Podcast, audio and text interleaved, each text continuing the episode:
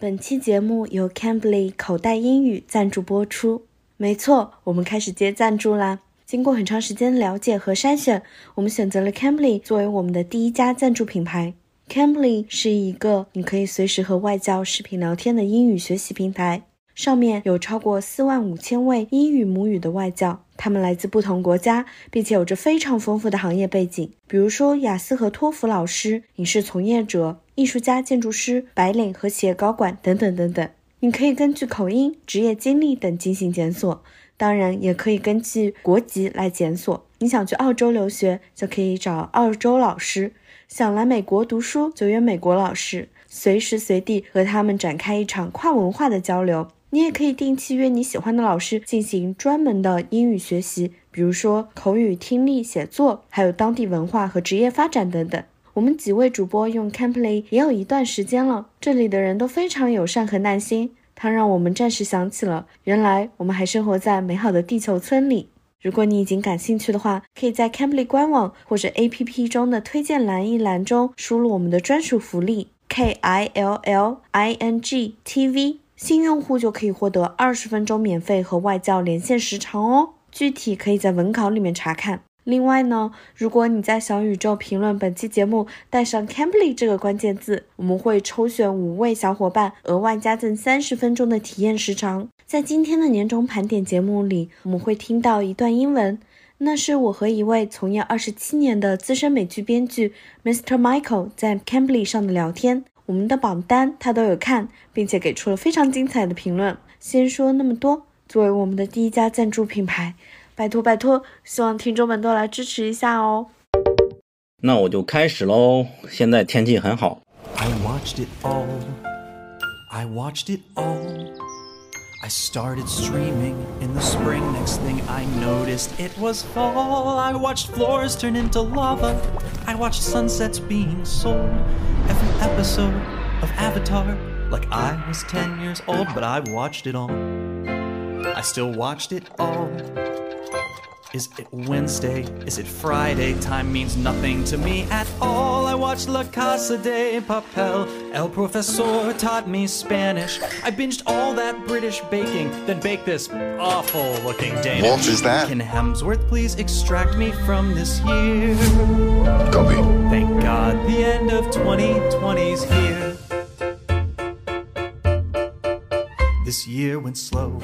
欢迎来到英美剧漫游指南的二零二二年年终盘点的第一期，我是陆小鸟。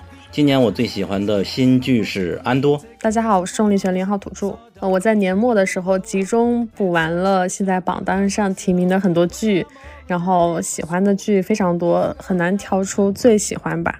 大家好，我是土地。今年要说我比较喜欢的剧的话，可能是弹子球游戏。嗨嗨，这里是鸵鸟。然后今年我没有没有特别喜欢的剧。大家好，欢迎回到英美剧漫游指南，我是今天的主播之一智子。然后也祝大家，呃，这次能够圣诞快乐，然后新年快乐。这次我把所有的票数全都 all in 进了弹子猪游戏，还是那个博青哥啊，都是一个意思，就是那个 pachinko。好。那今天这期节目就是我们五个人，然后先给新人介绍一下，我们是一个二零一六年成立的剧迷自发的美剧的爱好小组吧。当时只有我们两三个人在知乎上、在微信公众号上发每年的盘点，也不是很专业。如今已经是第七年了。在之前的我们的每年的榜单都是几个人每人提名几部，然后拼成一个榜单。而现在每次的盘点对我们来说都是一个很大的工程。不过即便如此，我们一直也都自认为自己是一个喜欢剧的剧迷，想把剧推荐给大家，而不是一个剧评组织吧。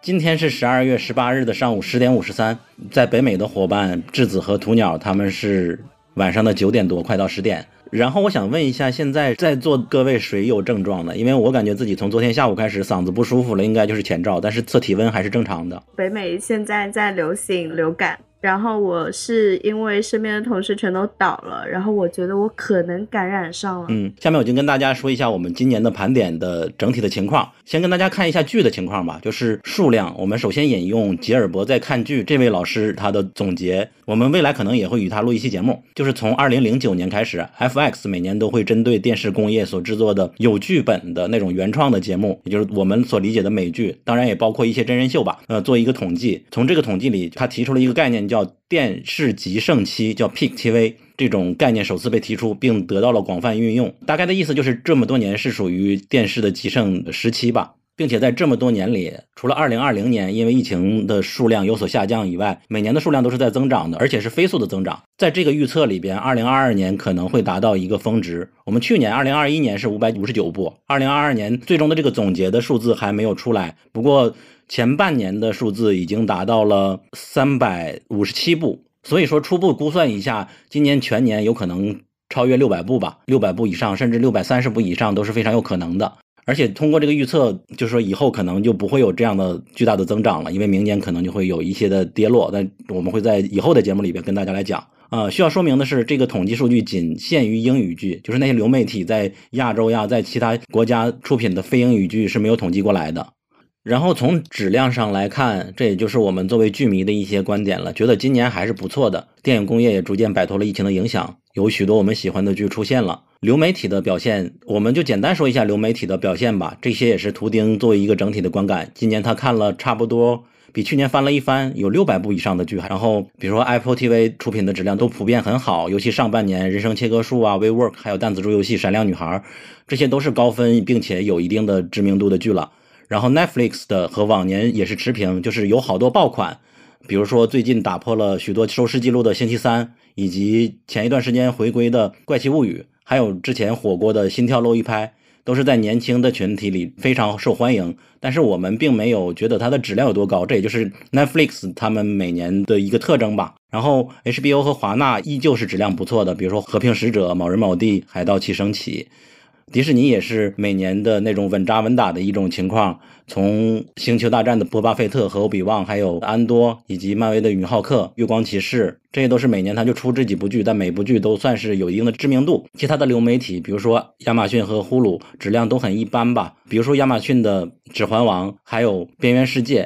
都是开局很不错，甚至可能开局都没有很不错了，但是后边口碑是越来越差的。然后呼噜的正常人的下一部作品就是聊天记录，也没有火起来。当然，它有一个比较爆款的剧是《熊家餐馆》。以上就是流媒体的整体的状况。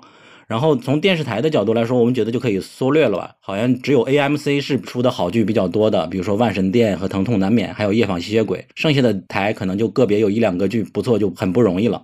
然后整体看下来，今年的特征可能是奇幻剧的一个大年。以往几年都是现实题材为主的剧比较多，今年奇幻、魔幻、科幻的剧都很多。比如说《龙家》是为首的嘛，然后再就是限定剧的小年。今天我们这期节目主要盘点的就是剧情剧的新剧和限定剧。你会发现，我们选了十五部剧里边，限定剧的数量少得可怜。然后再就是完结剧也很多，都是很经典的，比如说《风骚律师》《行尸走肉》《傲骨之战》《浴血黑帮》《王冠》《黑钱圣地》。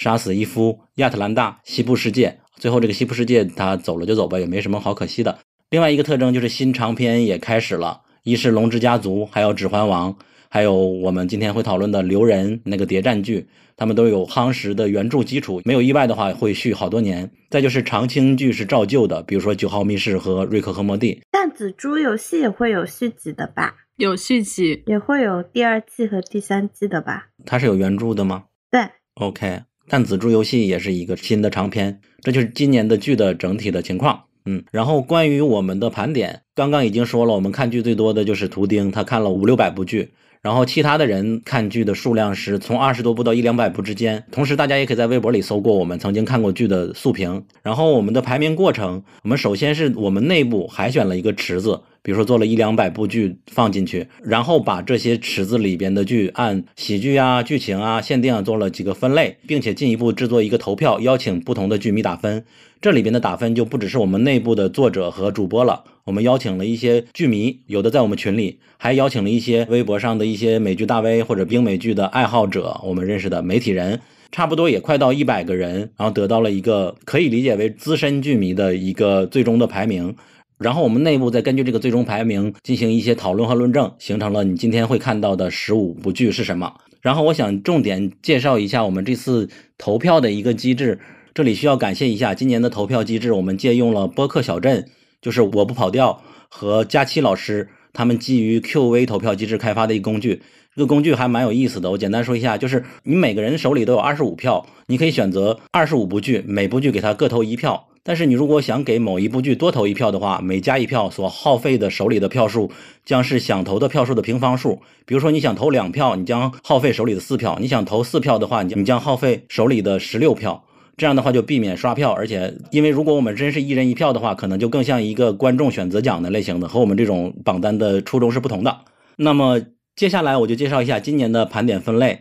我们今天的第一期节目就是剧情新剧加上限定剧这一期，接下来还会听到的话，会在一月一号以后陆续放出的是回归剧的特辑、喜剧的特辑、动画片的特辑、纪录片的特辑、非英语剧的特辑，最后还有榜单和榜单，就是每年的国外的媒体盘点的这些剧的排名，我们会跟大家来分享一下他们排名提名次数最多的剧有哪些。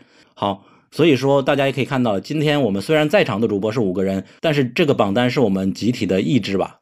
那么我们下面就正式进入今年的年终盘点，这个范围就是二零二二年播出的剧情剧的新剧和限定剧。然后我们讨论的顺序会是先讨论从十到一，然后再讨论十一到十五。然后每一部剧都会有专门的主播给他做一个颁奖词啊，也不能叫颁奖词了，就是跟大家来推荐我们为什么选这部剧进入整个这个排名里边。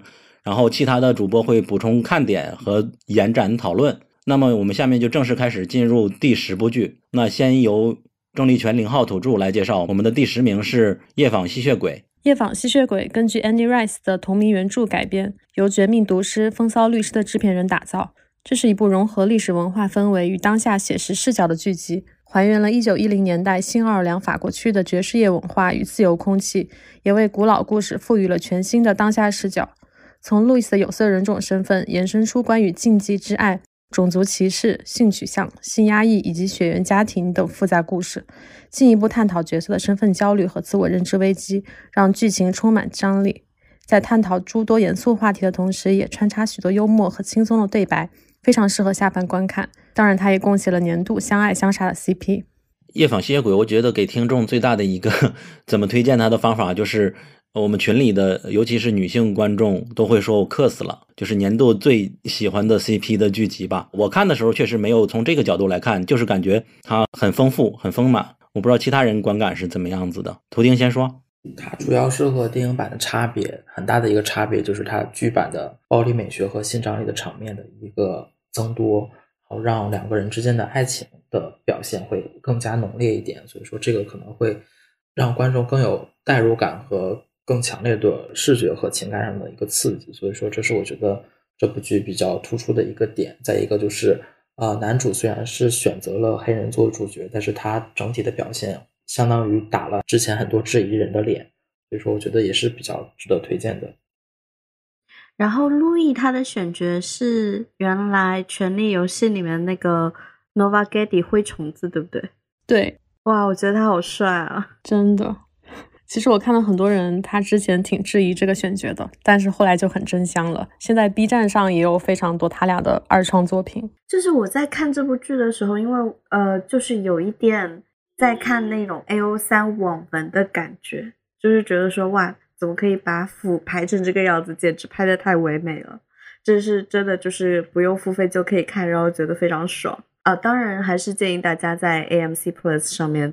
付个费，没错，而且这个剧每集的结尾，他们主创都会 专门给你介绍一下这几剧是怎么安排的，然后还挺贴心的。他们还有一个官方的播客嘛，都还蛮值得听的。这是 AMC 旗下的剧的一个特点，其实走肉也这样哦。其实之前听那个佑佑他们的那期播客讲《夜访吸血鬼》，已经提到很多相关内容了嘛，就包括一九九四年的时候，其实出过《夜访吸血鬼》的电影版，是由 Brad Pitt 跟 Tom Cruise 在他们颜值最巅峰的时候演的，就是那个版本，我在小时候看过，然后大为冲击。自此就是，哎，这样讲有点羞耻。就是其实我年轻的时候也看过《暮光之城》，就我觉得就 是就是很多女生对于那个吸血鬼的爱好，她是感觉是在血液里面，就会对那个吸血鬼有一定程度上的向往感。当然就是。暮光之城还是一个相对于拙劣的模仿。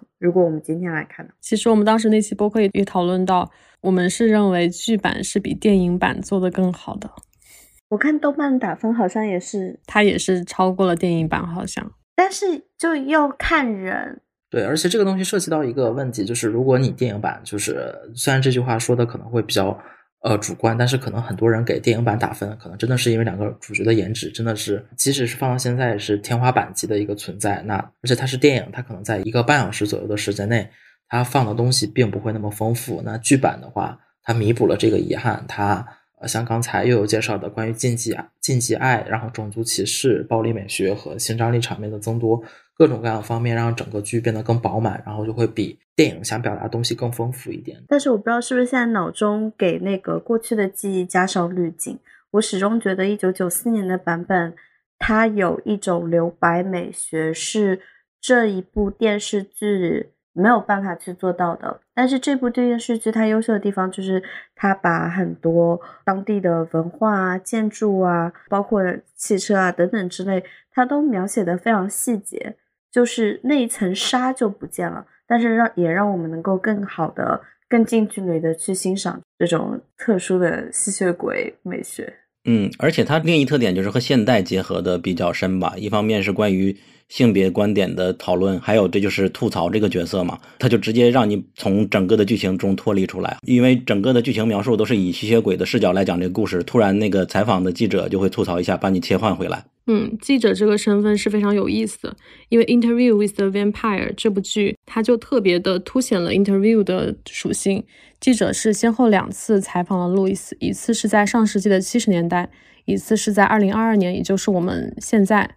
它是为这个时代背景非常遥远的一个奇幻故事引入了一个极其当下的视角。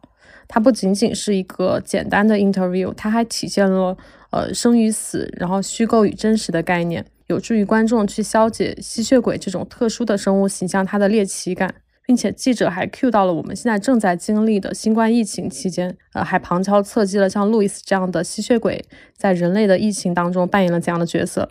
事实上，我们去考察吸血鬼这个文化形象的起源，我们发现它与疾病是有着密切的关联的。而最近发生的疫情，其实也可以被视为对吸血鬼疾病隐喻的一种发展。另外，记者像刚刚小鸟提到的，他是作为我们观众的代表，经常能够起到嘴替的作用，就帮助我们跳出路易斯创造的那种叙事框架和情感情感视角里。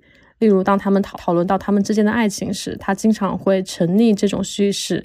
他会将这种有点畸形的关系理解为爱情，但是记者就会一针见血地指出，这种关系它存在着剧剧毒的一面。总体而言，它就是一个非常好磕的一个剧，并且它的从文学性和幽默感方面都很有独到的地方，也推荐大家去看。你看完了肯定会觉得磕到了。那我们接下来就进入第九部《Bad Sisters》坏姐妹。鸵鸟来讲，Apple TV 出品的爱尔兰黑色幽默剧集《Bad Sister》坏姐妹于二零二二年八月十九日首播。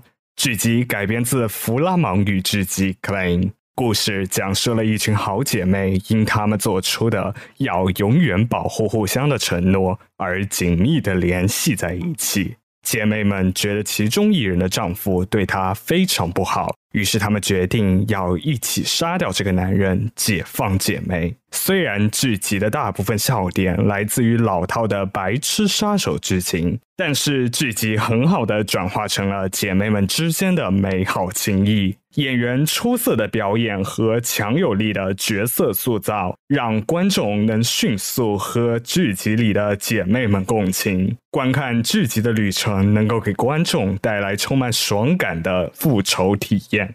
我要大家鼓掌！太牛了，我们要这样。谢谢涂鸟的精彩解呃 精彩颁奖，确实是变成城市预告片了，变成了颁奖词了。就我喜欢这部剧的点，从《大小谎言》到《致命女人》再到《坏姐妹》，其实关于女性弑夫这个题材，嗯，从严肃的社会性讨论，它就现在是逐渐有了一种类型化的思路，就好像《白莲花度假村》它拍中产一样。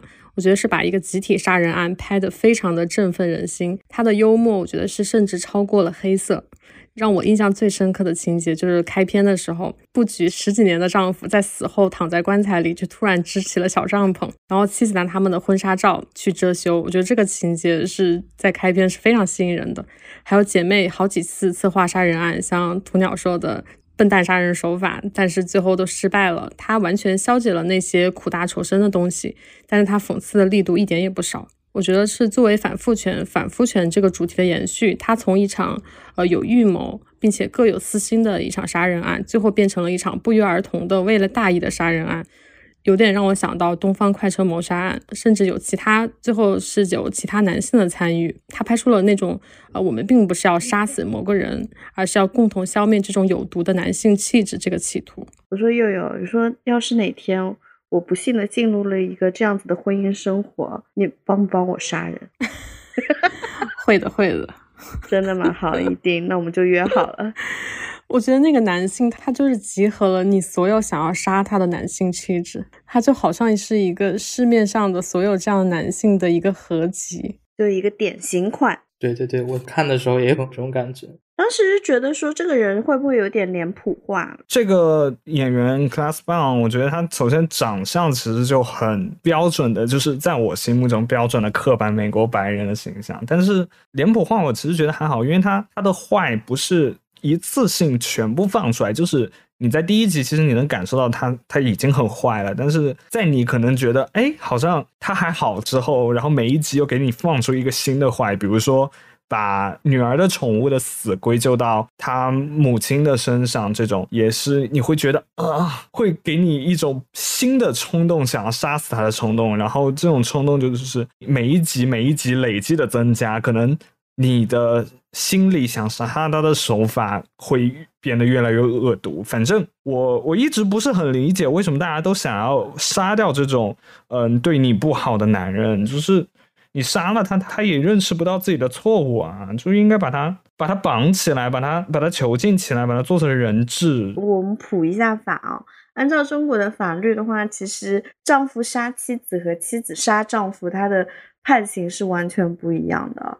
如果是妻子杀丈夫的话，就会被更多的被认为是蓄意谋杀，而不是激情谋杀。蓄意谋杀通常判的会比激情谋杀严。很多很多很多，我觉得他关于他这个男性形象刻画，还有他这个杀人手法这些非常戏剧化的表现，他就会让我联想起《白莲花度假村》。我觉得他并不是一个说把这个案件给弄成一个犯罪的很社会化的一个表达，或者很严肃的一个表达，他就是要弄出这种嘲讽他这种。白人至上的一些 racist 的一些行为，然后把这个东西就是要刻意的弄弄出这种有点假假的塑料感的感觉，就跟我看《白莲花度假村》的时候，我觉得一样，就是我能够在那种情况下就合理化他们的一些我觉得非常离谱的一些对话或者行为，就是很 drama 的一些剧情，这是我理解的他们的一种类型化的思路。因为我还没有看这部剧，所以我听下来感觉有点像之前的，比如说《致命女人》。等等类似的杀夫类的剧的一个集大成者是吧？他做的更加类型化。真的有一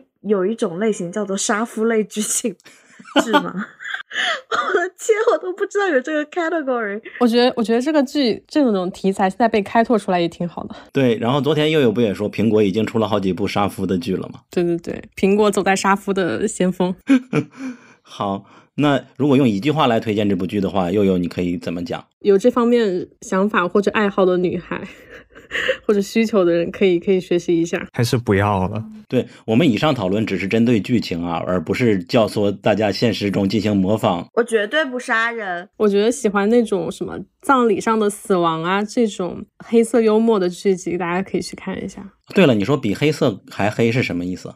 我我说他的，我觉得他的幽默是胜过黑色的，就像鸵鸟说，他他有很多那种像蠢蛋喜剧的那种那种那种桥段。其实我觉得市面上这一类题材的，呃，以女性为主角的是非常少的。好的，下一部剧是《熊家餐馆》The Bear。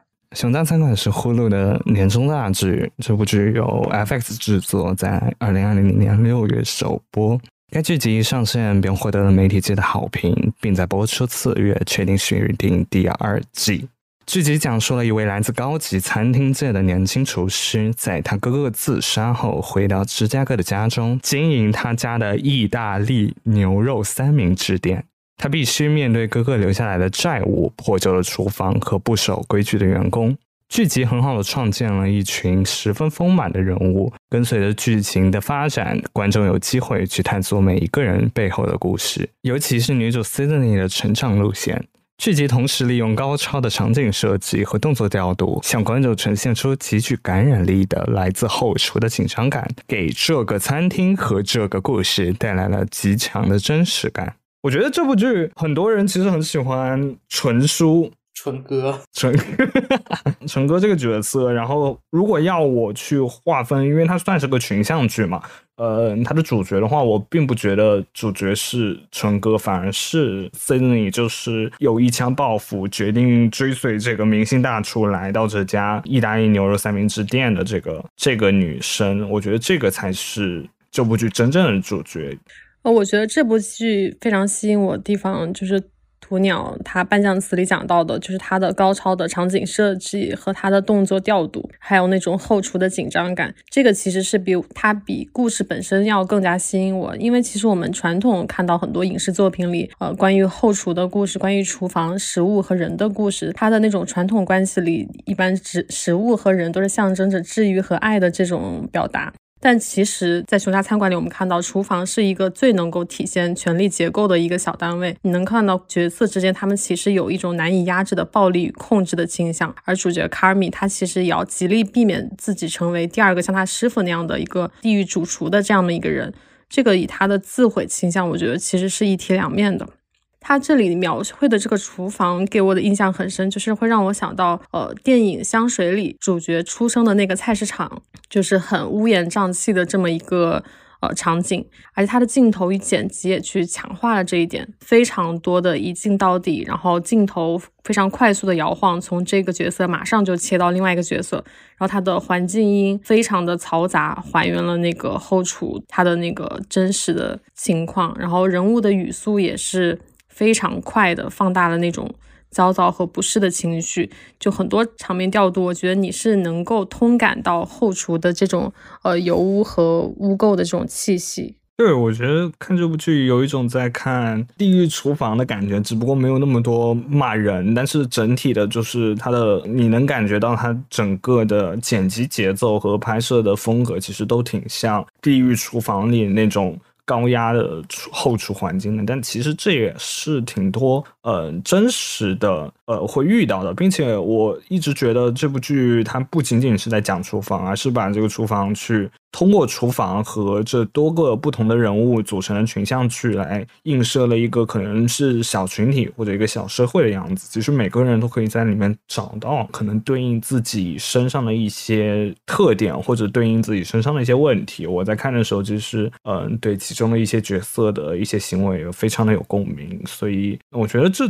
这是一部，如果你单纯只是为了休闲看，是很舒服的一部剧。但是，如果你又想深入的去思考、去学习到什么，也是能够看到很多内容的一部剧集。就是这部剧的真实感是很强烈的，因为就是如果你在一个相对来说比较受欢迎的一个餐饮店，然后去干后厨的话，那你就是能感觉到，呃，真实的后厨并不像一些其他的影视作品展现的那么轻松，或者是那么愉快等。当忙起来的时候，他们真的会很忙，呃，谁都顾不上谁。而且像这种类似于那个汉堡的这种店，是有一个自己的制作流程在的啊。这个人负责做什么，接下来人负责做什么。他忙起来了之后，每一个人的情绪到达了一个峰值的话，那他就会变得很烦躁。然后又会很忙碌，那这种情绪的话，在这种这部剧里的展现是很真实、很真实的。包括它镜头的一些比较晃动的，也是增添了这种真实的压迫感或者是一种紧张感存在。然后像刚才涂鸟说的，这部剧它作为一个群像剧是很成功的，它能不遗忘每一个角色，让每一个角色的故事支线都很饱满，是很难得的。因为这几年在很多群像剧的完结之后。能看到这样一部群像剧，我是觉得很不错的。我上一个印象比较深刻的，可能还是《女子监狱》吧。我觉得这种借一个厨房里面不同的人的故事，然后去影射整个社会，也是很难得的。我印象很深的一集，忘了是第几集，就所有人的那个矛盾都到达了一个要爆发的一个边缘，火烧屁股，然后。一把刀就真的不小心插到了他哥哥的屁股上，就那一段看的你是又紧张，然后又很好笑，然后把这个整个故事推向了一个高潮。之后又紧接着来了一场火烧的一个戏，我觉得很，我觉得很精彩。应该你说的是第四集，它整个整一集都是一镜到底的拍摄手法的这样的一一个单集，我觉得对还是挺有趣的，而且挺推荐大家去看看的，并且我真的很喜欢里面他的说话的语速非常快，我我听得很舒服。他就让我想到我之前非常喜欢的一个好莱坞的电影，就是《原钻》。它的结尾我觉得也是非常神来之笔的。就本身它前面其实给我们铺垫的是一个非常日常的一个走向嘛，结果结尾它其实加了一条有点黑色幽默的一条隐藏的一个线索，就会让你去联想他的家庭到底有什么背景啊，包括哥哥的死因有没有什么蹊跷的地方，也会让我非常期待第二季怎么展开。嗯，这部剧我们之前几个月前已经在播客里进行聊过了，大家可以去那里边进行更多的收听吧。下面进入。排名第七的《留人》（Slow Houses），《留人》它是 Apple TV 加出品的一部流媒体剧集，但其实它是英剧了。豆瓣它已经出了两季，分别是八点零和九点二，IMDB 七点八。它在香港叫做《翻牌特工队》，在台湾叫做《外放特务组》，还有别的译名，比如说“驽马”“下等马”和“慢马”这种名字，可能更适合作为让听众能理解，因为“留人”乍一听不知道什么意思嘛，“慢马”就是说他走得很慢的马嘛。然后。留人之所以得到我们推荐，因为它是一个很不一样的谍战剧。因为虽然它的主角是特工，我们想象中的那种谍战剧都是很酷的精英啊，然后还有高科技的设备啊，留人通通都没有。留人是军情五处的一个特殊的部门，主要由过去犯过错的那些特工组组成，然后在狗爹加里奥德曼的领导下干活，主要就是干那些不太上台面的一些工作，包括背锅。所以他们被军情五处的人叫做 Slow Houses 下等马。然后也正是因为这种设定，加上它是一部英剧嘛。你会被里边又颓废又有魅力的那种英伦气质所吸引，呃，就比如说加里奥德曼开会的时候会把脚放在桌上，露出自己破洞的袜子，然后同时还满嘴脏话，各种 PUA 他的属下，说你的人生是没有价值的。但是其他底下的人呢，并不甘心在这个部门里工作，他们就想自己能够立功，回到军情五处做一些比较 decent 的工作，或者是跳槽嘛。另外一个推荐你看留人的理由是，他的原著小说目前已经写到了十二本，而且还会再写，所以说你可以放心的追，不必担心它烂尾。而且它大概率可能每年都会播出两季。二零二二年，今年它已经播出了两季，一个是上半年，一个是下半年。我们也已经知道它的三四季也已经，我不知道是开拍了还是两季一起拍，所以说你就可以一直等，每年都能看两季这样的一个优秀的，并且很有调调的一个剧集。最后一个推荐你看的理由是。据说留人可能是加里奥德曼他的最后一部作品嘛，之后这位老戏骨可能会息影。所以，无论你是第一次看见他的表演是从这个杀手不太冷的变态刑警开始，还是从蝙蝠侠里边的戈登市长开始，还是从哈利波特里边的小天狼星开始，还是从他获得奥斯卡影帝的至暗时刻中的丘吉尔开始，我们可能没有办法选择从哪一部开始看狗爹的作品，但是你可以和我们一起来看他的最后一部作品。这个剧其实是我好朋友他今年最喜欢的一部剧，然后这部剧刚推出的时候，他就一直在给我安利。他其实喜欢的点在于他和。白莲花度假村又又 Q 到这部剧，有非常多相似的地方，就它有很多超级幽默台词。就你刚刚提到，就是他们是一群 loser 嘛，就是领导说我们其实你们都是一群 loser，也没不用干什么活，但他们觉得我们自己还是要啊行动一下，就稍微做点事情。然后他就讲到一个情节，就是哎，我们要不还是去行动一下吧，说不定能够拯救到那个被绑架的孩子。然后头头就说。你们想有什么用吗？你们不如找个厕所把自己锁起来吧，这样是最有用的，就不用再出任何的馊主意了。然后还有一段他们对话是，那个老头告诉秘书说，呃，一个特工死了，另外一个受重伤。然后秘书说，How badly hurt is Sid？老头就很生气的说，Not as badly as Moody. He's dead。然后女秘女秘书说，他看起来就是要死的。How badly dead is Moody？就他的那个对话很多，就是很精雕细琢的，就是你要去细细品味它中间的那个笑点。不过我不知道这个笑点是原著里有的，还是只是剧本的台词呢？不知道，他的那个幽默还是莫名其妙。因为我刚开始以为这是一个偏正一点的剧嘛，就是它可能是剧情类啊，或者是很认真的这么一个谍战剧。那它其实反而是偏喜剧，就是整体感觉想说的，刚才你也说过了，所以说，嗯，但是像你如果说让我想上这里上班嘛，我并不是很想上这里上班。这也是我想问的，就是我想知道到底是比较颓废，就是觉得自己颓废的人想要去这里上班呢，还是他自己过得很好的人想要这里上上班呢？我就觉得我挺想在这里上班的。过得很好的人他不会想上这里上班，没有事儿去这里上班干嘛？过得不好的人去这里上班也不会让自己的生活变得更好呀。他就不想去变得更好的那种人。那那你就必那他就不会上班。你们怎么逃离不出那种打工人的思维模式？真的是。我讲到那个《留人》这部剧的时候，因为我是看到中文译名是叫《留人》嘛，然后他在呃 Apple TV 上面就是叫做那个 Slow Horse，然后我一直以来都没有看的原因是因为我以为它是西部片。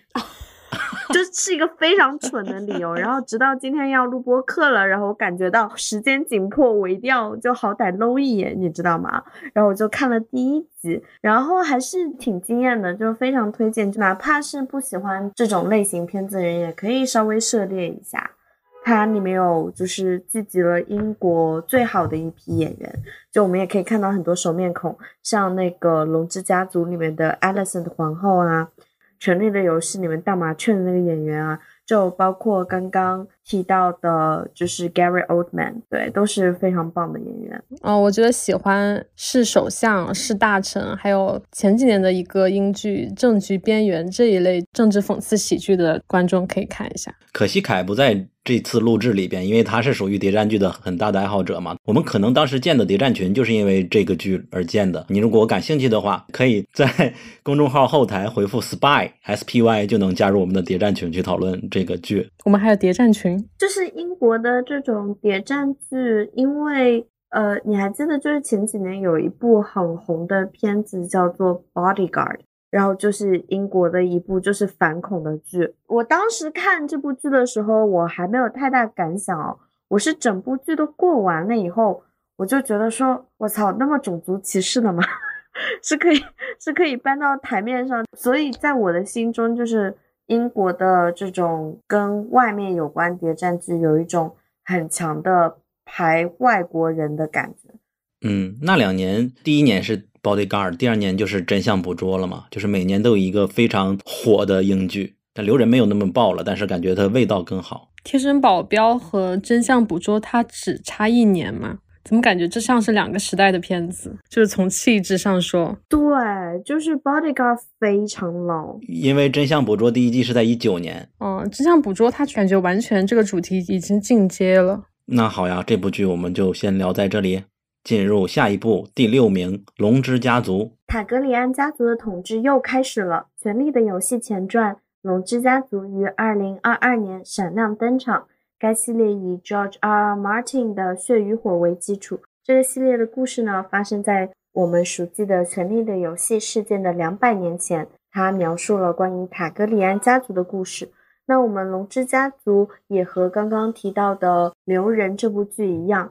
汇集了第一线的英国演员阵容，就包括 Paddy Considine，包括马特·史密斯，包括 Olivia Cook。哦，对了，Olivia Cook 也在刚刚我们讲的那个留人里面出现了，还有 Emma Darcy，然后等等等等人。好，颁奖词到此结束。我们已经给他做了两大期长节目了，没有参与过节目的先说说自己的观点吧。这部剧之前和土鸟还有图丁一起录其他播客的时候，我也提到，我把它列成列为了我的年度疼痛作品，因为我对龙家回忆起来印象最深刻的情节就是三处女性分娩的情节。在这部剧里，婚姻和生育其实是他们争夺权力的一个核心的手段，这种权力斗争的最大牺牲品。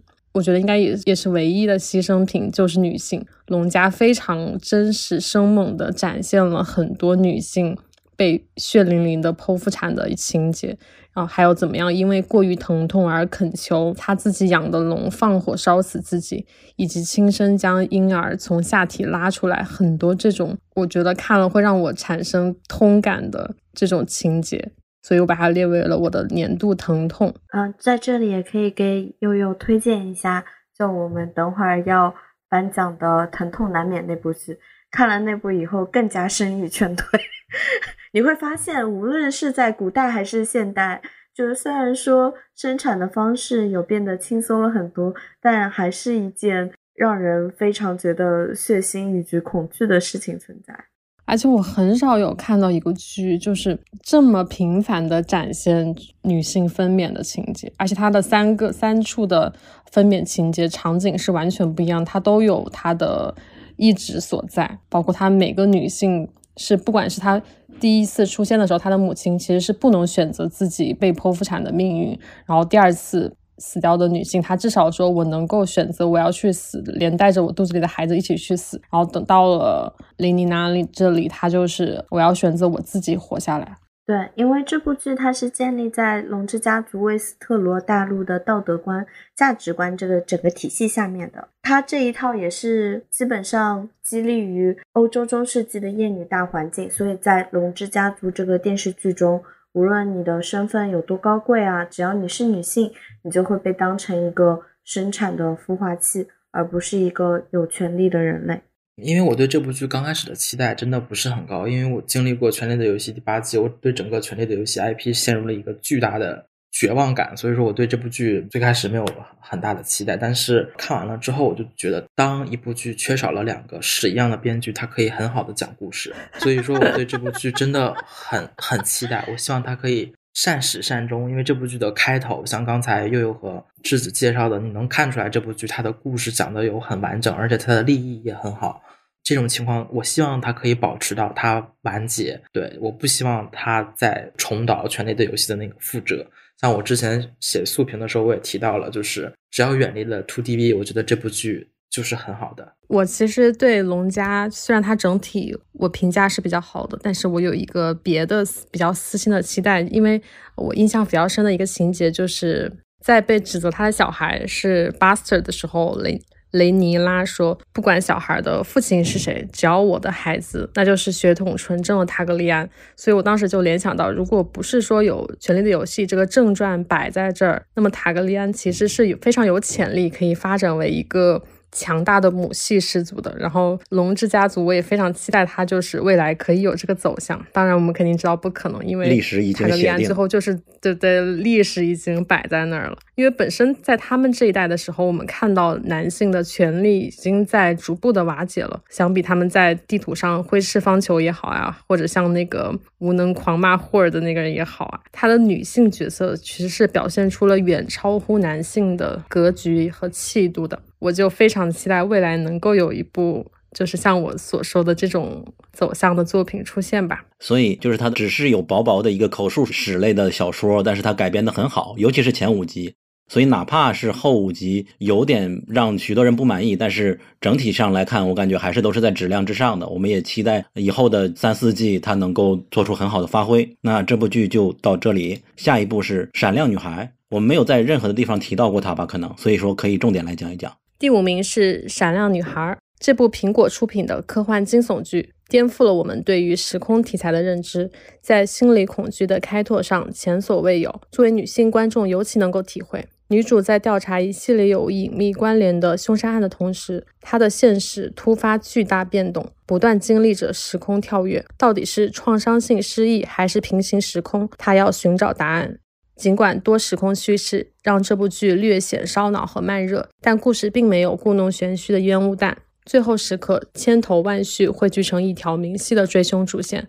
这个引发蝴蝶效应的凶手究竟如何，又为何要让女孩们的世界掀起海啸呢？当真相揭晓，所有女孩们仿佛都找回了人生中被凶手剥夺的 shining point。成为了真正的闪亮女孩，让我感到震撼又热泪盈眶。这部剧我曾经安利佑佑看好多次，就是我很遗憾它一直没有组成节目，因为我知道自己不太会讲它，但是觉得佑佑看完了能够讲。但是他应该直到最后几个月才把这个剧补了，就很可惜。这个我没有出有关他的长节目，准确的说是最后一个星期才补。看完了不后悔。对对对，甚至应该可以排到我的年度 top three 吧。它也是 Apple TV 加里边八点六分吧，就是豆瓣也是很好的一部作品。对，而且其实我刚看一集没看完的时候，我是觉得女主伊丽莎白·摩斯，呃，使女的故事的主角嘛，我可能对她有一个陷入一个既定印象的判断了，觉得她老是演这一类角色，会不会限制她的发展？但是其实看完之后，我就发现她就是应该演这样的角色，就也不说她不能演别的角色，就是她演这类角色实在是太抓人了。他有很多情节都让我想到他在电影《隐形人》里的表现。当然，也有人就会因为他这种类似恐怖片的惊悚的脸有点审美疲劳嘛。但是我感觉在这剧里还挺适合的。嗯，我非常喜欢。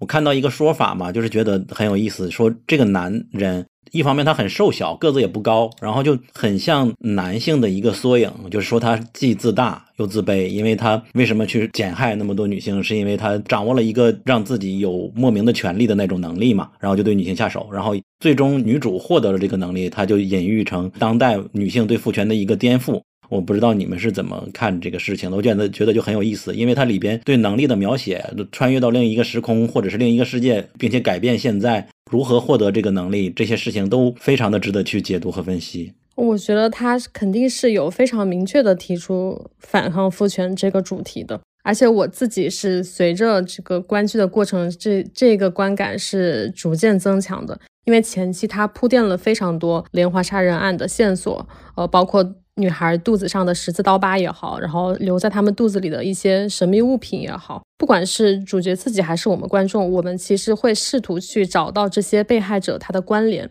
就是他们为什么会被杀。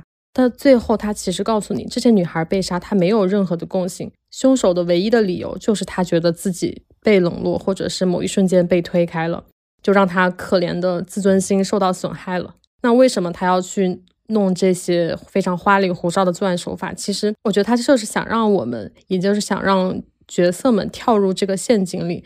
如果你要去解释自己要去为他们的死去寻找一个理由，那么你在这层权力的结构里，你依然就是被他控制的一方。然后最终，其实女主角她是发现了这整个案件当中唯一的真相，那就是真相就是这个男人其实是非常懦弱无能的，他唯一的凭借就是这个房子嘛。就像男人啊，感觉一一提男的就是这样子。是他最后就夺取了房子，完成了对父权的反杀，但这个已经是他的结果了。我觉得重点是他如何在呃追凶的过程当中去跳出这层叙事，跳出这个男人就是为自己人生设置的非常多的迷障。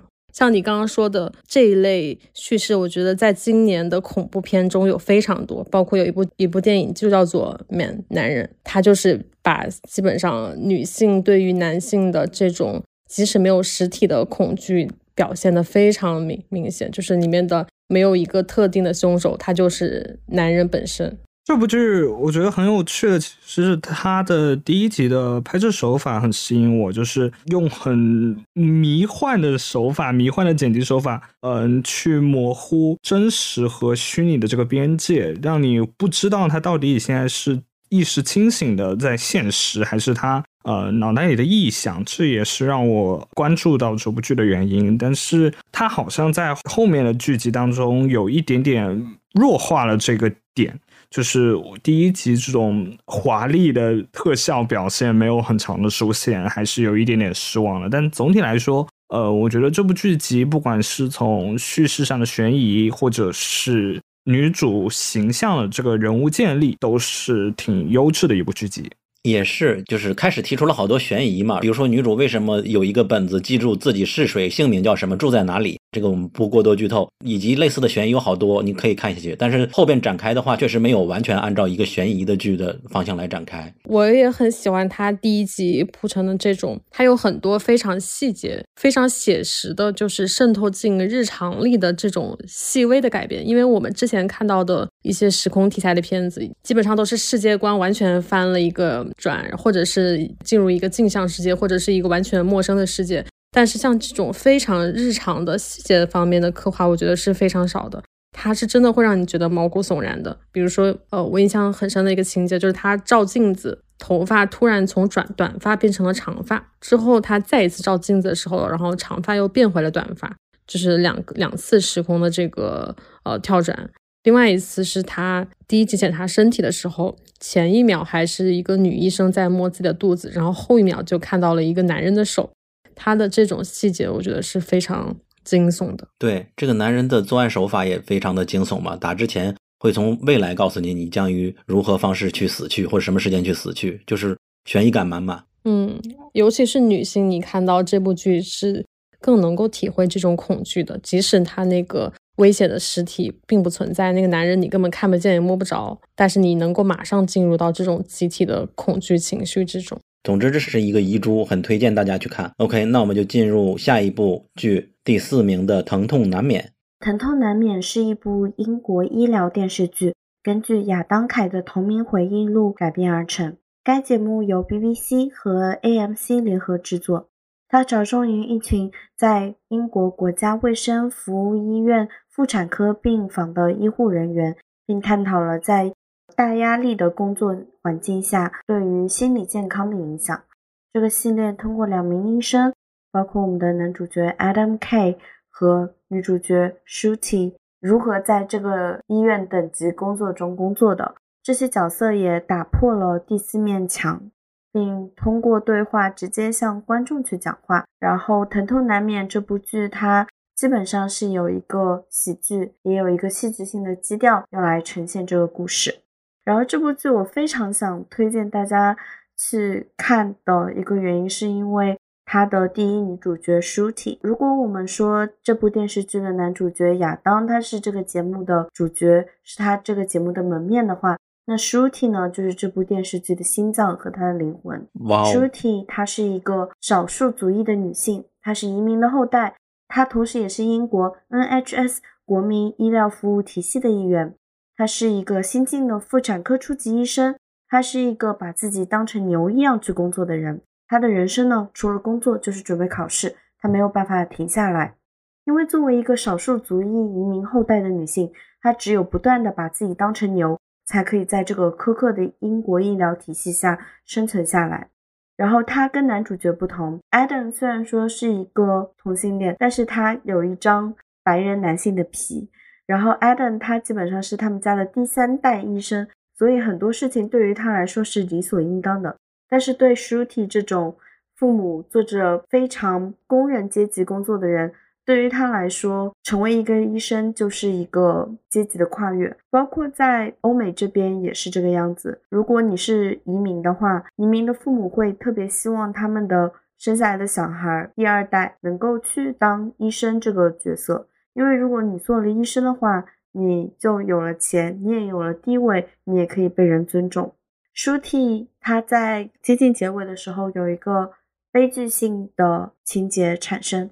但是它的悲悲剧性情节的整个故事呢，也是因为英国医疗体系的它一个系统性的问题而造成的。这部剧里面打破了第四堵墙，是这个样子的。我们之前看那个《Fleabag》伦敦生活中，呃，我们应该很熟悉，就是女主角她就一直不断的对着呃镜头在说话，就是是一种非常特殊的一个戏剧方式。然后，同样作为英剧呢，然后这部剧 Adam 因为这个故事是亚当的故事，然后所以他是整个系列的旁白。但其实 Shuti 他本人一直在打破第四堵墙，但是因为没有人听他讲话，然后最后呢，呃，Shuti 他对着镜头，他突然说了一句：“我真的试过了。”然后其实不仅是英国这个医疗体系，作为一个医生的话，你需要念很多年的医学院。你要当住院医生，然后你要一步一步的往上去，然后在这其中你会尝受到就是很多过于压榨的劳动力和过于压榨的时间。这其实，在无论说是英国、美国，包括中国，也是有很多同样的悲剧发生。特别是在新冠期间，每个国家的医护人员也因为过长的劳动时间。和过低的薪资而造成了很多悲剧。其实，在中国有很多学校，有很多学生，医学方面的学生，他们被疯狂的压迫，医学生成为了最廉价的劳动力。然后，也希望大家在下次看医生的时候，能够体谅一下，作为医生和作为护士这种职业是非常困难的，然后也是非常值得尊敬的。很推荐吧，基本上是可以一口气看完的片子。特别希望英国的 NHS 的体系得到一个改善吧，虽然说基本上不大可能，因为在全民医保的国家里面，这个问题是普遍存在的。不过也确实因为这本小说还是这个剧，导致了他们改了一点点的系统，是吧？呃，对，因为这一本小说的话是根据 Adam K 他在零六年的故事一起讲的。但是新冠期间，我看到的数据是英国有大概三百个医护人员在二零二零年那年自杀，它是一个非常普遍的事情存在。我简单说一下吧，就是《疼痛难免》，像刚才智子说的，呃，它虽然它的定位是 comedy 是喜剧，但是这部剧的话，它的整体基调是很很丧的，因为它把基本上我们可以想到在医疗体系上所有的一些。残酷的一些常态全部浓缩到了这几集当中，特别是后面几集，他把他的丧尸基本上是拉拉到了顶峰。呃，无论是关于设备的缺乏、人手的吃紧，还是体制内本身的一些腐败官僚和一些勾心斗角，他全部都浓缩到了这几集里。所以说，当嗯看到后面的时候，你会感觉到这部剧真的呃实在是太过真实、太过压抑了。而且这种压抑反而就是真实的现实，就会让人感觉更更窒息一点吧。但它的确是很值得。不仅仅是观众啊，可能更更多的是体制内的人，或者是相关的一些人员看到之后，值得他们去深思的一个问题。那这部剧其实有很多看点了，大家可以自己去看。然后我们就直接进入前三名了。排名第三的，大家可以猜一下是什么呢？人生切割术。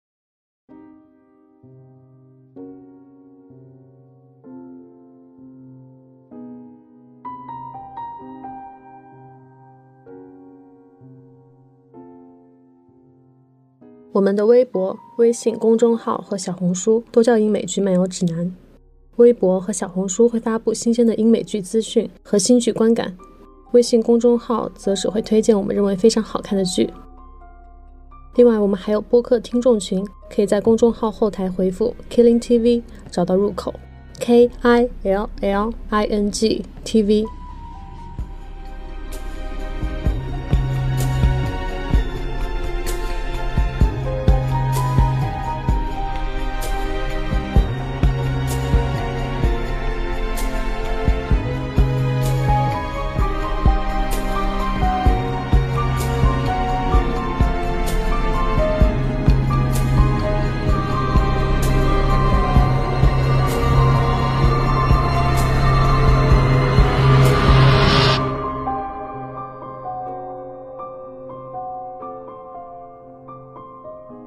人生切割术是 Apple TV 加今年剧集中最高分的那个剧集，呃，豆瓣九点七，IMDB 八点七。它的宣发并是并不是最高的，但它是上半年乃至乃至全国最火的剧之一了。我相信我们的听众里边可能看过《人生切割术》的剧的人数是最多的，在我们的投票里，它的排名也是名列前茅。它前段时间火到什么程度？就是在苹果发布会还出现了两次嘛，大家会找它都有什么彩蛋之类的。但是很遗憾的是，它的公关做的不是很理想。他的艾美奖是十六题零中，金球奖也是只有提名，所以奖项是与他无缘的。如果你还没看的话，我想可以通过几十字的设定就能吸引到你。啊，你在一个知名的巨型科技公司的一个特殊部门上班，它的特别之处就是，如果你想来这里上班，就需要做一个手术。一旦你进入这个公司，你在公司以外的一切记忆都会消失。包括你是谁，你住在哪里，你是否结婚了呀？而一旦你离开这公司，你的记忆就会恢复，但是你会完全忘记你在公司里的一切。你在公司里到底在做什么呢？你是你有什么工作？谁是你的同事？你一概不知。这种上下班完全分离的生活很有新意嘛？就乍一听很吸引我们，但仔细想想是非常恐怖的，因为他通过手术把人构建了两个不同的世界。无论你是在公司还是在外面，你都不知道另一个世界的自己在做什么。这种未知感其实是非常让人害怕的。比如说，你是否在那里边是一个杀人犯呢？我不知道。另外，它值得一提的是，它是一个完全原创的剧本。它除了在美国很火以外，在中国也很有热度。我想，主要是呼应了这几年我们国内的人反对过度加班的一个热潮吧，就是切中了打工人的情绪。就像编剧丹·埃里克森说，这是一个打工人收回权利的故事。但是，本剧入选绝不是因为它只是与工作相关，这只是它表面的主题。它背后的各种隐喻和解读空间才是它真正的魅力所在。这家叫做卢蒙的公司是一个巨大的科技公司，几个部门的员工的故事看起来是普通的工作，但其实也是很像反乌托邦里边那个社会的切面，就隐喻了到我们的当下。这些隐喻在编剧与导演本斯蒂勒的合作下得到了极大的发挥。就像我们所盘点的两个媒体所说。它拥有七十年代的阴谋惊悚片的色彩和一些刻意隐喻的讲故事的风格，构成了一种令人不寒而栗的未来。就无论公司的目的是什么，他们其实在一种以我们想象不到的方式奴役着员工，而员工们到底如何反抗呢？就是看我们这个剧如何来展开了。它的第二季也早已经续订，我们拭目以待。我也被它吸引到，主要是它是一个反乌托邦的作品，它让你非常细思极恐的地方，就是你会看着这些角色。不仅仅是他们的剩余价值被这个大公司、被这个集团系统所压榨殆尽，更重要的是，你会发现他们其实会在痛苦当中变得逐渐变得很顺从。从被奴役的角色，他们最后是走向了自我奴役。当然，最后这些打工人还是一起奋起反抗了。其实就像剧中的某些角色一样，现实中其实也会这样，人是会在这种环境中，最后会像剧中的某些角色一样，在这样的环境的规训下，人是会不再想象与渴望自由的。嗯，所以从这一层面上说，我又会感觉这部科幻剧非常的写实。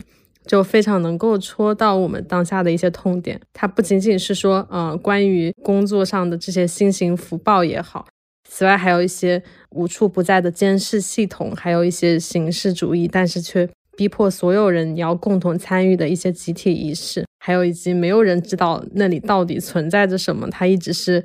呃，一个问号的这种暗箱惩罚机制，这种你会觉得有一点点熟悉，但是又有一点点陌生的感觉，是非常让人毛骨悚然的。我特地去那个咨询了一下我们英美剧漫游指南的御用神经科学家，然后他的原话是这样的：他说，就是在剧中呢，大脑分工成英尼和奥迪，其实在现实生活中不是那么不可行的事情。因为人的性格和人的记忆在某种程度上是可以进行区分的，因为他们有着不同的神经基础来承担不同的功能。就比如说像我们的女主角，他虽然说在公司内外他的记忆是完全不一样的，但是你可以很明显的感受到他在公司内外他的性格是非常一致的。对，但。在这种情况下，我觉得更可怕的就是你会发现他的两个人格之间可能会想要试图杀死对方。就是你本来会以为这是一个对我来说会很好的一个解脱，其实你并不是不再需要工作了，而是可能会需要永远工作。所以，如果说这项技术未来有可能会实现的话，我觉得我们还是远离它比较好。只可惜我不是我们想远离就可以远离的吧？我喜欢这部剧，可能就是。像悠悠说的，他的审美风格，他的奇怪的体验吧，就是里边许多的仪式都好像小朋友一样，就是大家可以罗列一下有什么有趣的反乌托邦那种情节，比如说叫做伴随音乐体验嘛，就突然有人庆祝了他得到什么工作的成绩，但我们至今也不知道他们工作到底是干什么目的，去屏幕里边戳来戳来戳去。但是，一庆祝就给他吃个蛋糕呀，又搞他跳舞啊，跳舞就是非常隆重的仪式了。然后音乐特别的诡异，就是让人觉得。你刚刚说的那个什么，他们这种不知道到底在做什么工作，就是在屏幕上像是毫无意义的这样戳来戳去，就让我想到今年被引进的那本毫无意义的工作，就是《Bullshit Job》那本书，狗屁工作。就它里面就有描述到的，就完全和这部剧里讲述的这种工作对应。但是如果最终揭露真相，他这个工作真的是毫无意义的话，我可能会很失望。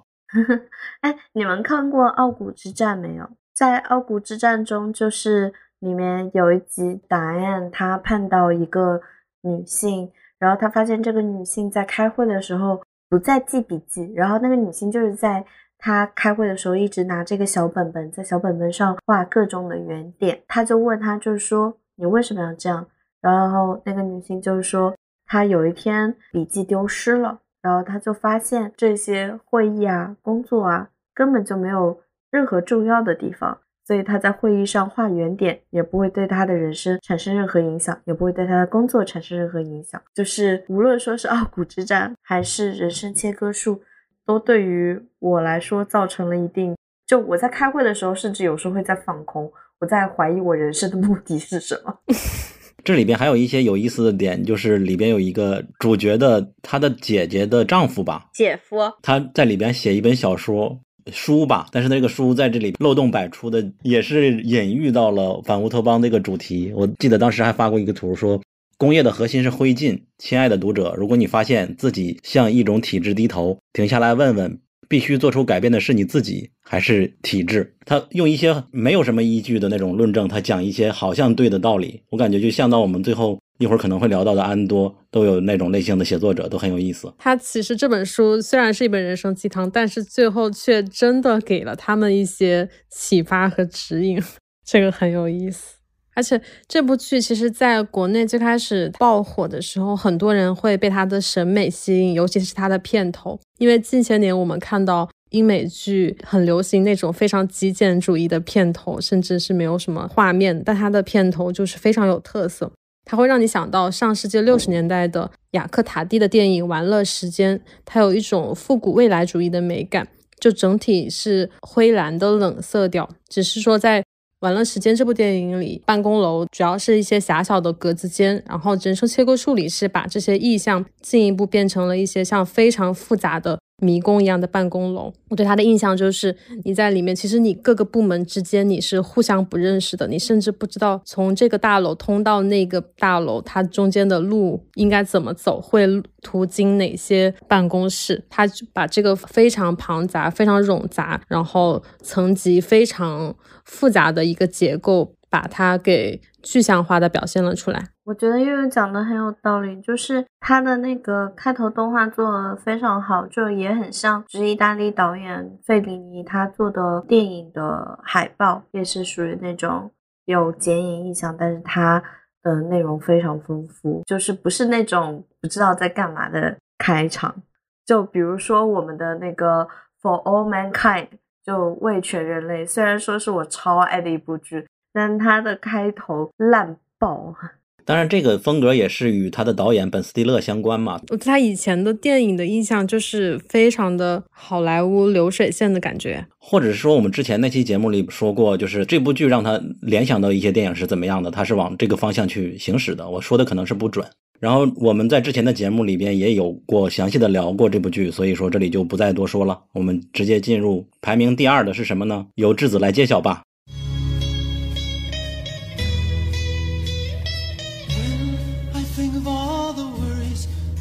Find and how they're in a hurry to complicate their minds by chasing after money and dreams that can't come true. I'm glad that we are different, we've better things to do. May others plan their future, I'm busy loving you. One, two, three, four. Sha la la la la live for today.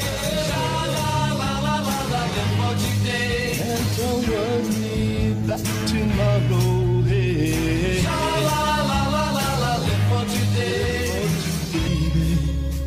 这次我们排名第二的呢是弹子球游戏 Pachinko。虽然说这是第二名，但在我心中这部剧毋庸置疑是第一名。但是这部剧它是第二名，也是因为我们在呃算它是在哪个剧种的时候产生了非常大的分歧，就是到底是算小语种剧呢，还是算剧情类新剧呢？就是基本上英美剧漫游指南的内部连续吵了好几天，现在终于得到第二名，也算是。稍微有一点安慰。弹子球游戏它本身改编自《纽约时报》同名畅销小说《弹子球游戏》。这部宏大的故事呢，讲述了一个朝鲜离散群体中的一个家庭四代人的希望和梦想。他们为了生存和繁荣，不屈不挠地离开家园。这部剧透过历史描绘出它本身的角色生命，同时呼应种族、贫富差距、女性议题等等社会议题。而且奥斯卡金像奖得主尹汝珍在其中诠释的角色的悲欢离合也非常精彩，值得大家一看。然后关于我自己个人喜欢的点呢，因为我太爱这部剧了，所以我讲的所有的言论有可能会过于夸张。我认为它是用一个朝鲜离散群体牵连出这百年以来的东亚史，甚至可以说是全球史。我们可能在影集中看到的是这个巨幅画卷下的一个小小碎片。作为观众，我也把我这么多年以来背井离乡、无法回国的情绪投射在了这个家庭身上。像韩国、朝鲜这近百年的历史，自一九零五年以四条约的签订，韩国、朝鲜它正式成为了日本的保护国。讲的好听一点，保护国，但其实实际上就是殖民地。然后在一九四五年二战结束后，朝鲜虽然得以光复。但因为当时世界强国美国和苏联的冷战，导致了朝鲜半岛南北进行分治。当时其实对于美苏两国来说，都是一个暂时的举动。即使 苏联现在已经瓦解了，但是朝鲜和韩国依然分治至今。我在看这部剧之前，对于朝鲜近代史只是浮于表面的模糊理解，在接触这部剧作品之后，才将冰冷的历史和鲜活的一个个小人物联系在一起。善词有两个翻译嘛，一个版本的翻译是翻成顺子。其实我个人比较喜欢顺子这个翻译，因为它是作为一个非常平民的名字存在，而善词稍微有一点就是过于现代化了。然后在我们的《Pachinko》这个电视剧里面，白以夏是一个我觉得特别有趣的人物，因为他是一个牧师，然后同时他也是一个去唤起朝鲜工人进行抗议的一个人存在。就他身上也这样很多的多面性。白以撒这个角色整体的剧情里边没有直接他如何去跟别人传教的那种，只是从他妻子的视角，他被抓了才告诉你啊，原来他有另外一门一个身份嘛。所以说就和美剧那种直接的感觉不太一样啊，不对，他也是美剧，不好意思。然后包括我们提到为什么我们现今有可能会开玩笑，就是说哇，韩国邪教真的好多啊，这个那个都是邪教。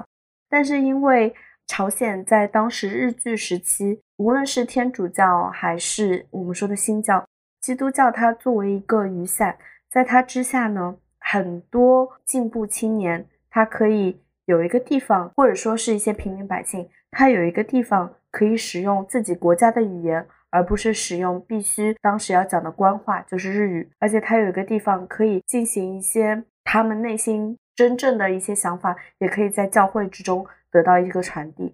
作为作者，他写得出白以下这个人物，让我觉得非常的感动。包括顺子他的一从小到大的一个人生经历，被迫到。日本这个地方得以居住，就是我不知道大家有没有看《国庆歌》完整看下来。小鸟，你是不是昨天在追这部剧？对我之前看了三集，然后昨天我把剩下五集都看掉了。那你有没有在看最后两集的时候大为震撼？我觉得这部剧让我觉得最好看的那一集应该是倒数第二集，对不对？它专门讲了关东大地震。然后关东大地震是在一九二三年九月一号，然后十一点五十八分发生的一场地震。它其实也改变了李敏镐饰演的那个男主角的一个人生轨迹，就是善慈的第一个初恋，是吧？对，善慈的初恋的那个人，他的人生整一个轨迹都被改变了。然后这是我第一次看到那么全面的一个讲述关东大地震的一个场景，他从一个小人物怎么去逃难，然后他作为一个朝鲜人怎么被日本人去追杀。这段历史真的是让人非常心痛，然后包括我们中国人在当时关东大地震也有很多是被认为说是你是朝鲜人，然后很残忍的被杀害了。但是这段历史其实很多人不是很清楚。然后我当时知道这件事情，也是因为在建筑方面的话，关东大地震是非常重要的一件事情。因为它原本都是一些木质结构，然后之后的话，它建筑也得到了一些地震方面啊、火灾方面的一些强化处理。嗯，第七集也是我觉得最好的一集，它超越了许多剧集，就对地震的展现嘛，对具体的特效也好和整个的故事的描述的方式，而且这个整剧也很有意思，就是他每次先出一个主角，后边给你掺和一个陌生人出现，然后可能到下集的时候才告诉你这个陌生人。他是曾经如何和这个主角进行联系的？尤其第七集这个呃善慈的初恋嘛，在地震这集里边出现怀表之前，我都不敢百分之百确定说讲的是他。出现之后，我就觉得有点惊讶。其他的角色，比如说善慈小时候他很喜欢的那个女性，就好多的人都是这样一点一点的揭幕，这是他的编剧的方式，就很有意思嘛。就比如说我们小的时候，就十几岁、二十几岁的时候，我们看到一个老人会。觉得说他就是一个老人，不会去想到他经历过些什么。但是这部剧通过顺子或者说善子他的眼睛，你可以看到一个人在一个时代命运下，他是怎样的进行一个痛苦挣扎，并且茁壮成长，真的非常令人敬佩。其实这部剧的呢，它其实是横跨了四代、三个地方，将近一百多年的历史。然后这个是我很少能。就是会给一部剧说它有史诗感，但是这部剧的确做到了。它不仅仅是对外经历了战争，经历了移民，对内的话，他们还有家族内的羁绊，然后还有一些自我意识的觉醒，包括女权主义的觉醒。所有的内容，这部剧基本上都有涉猎。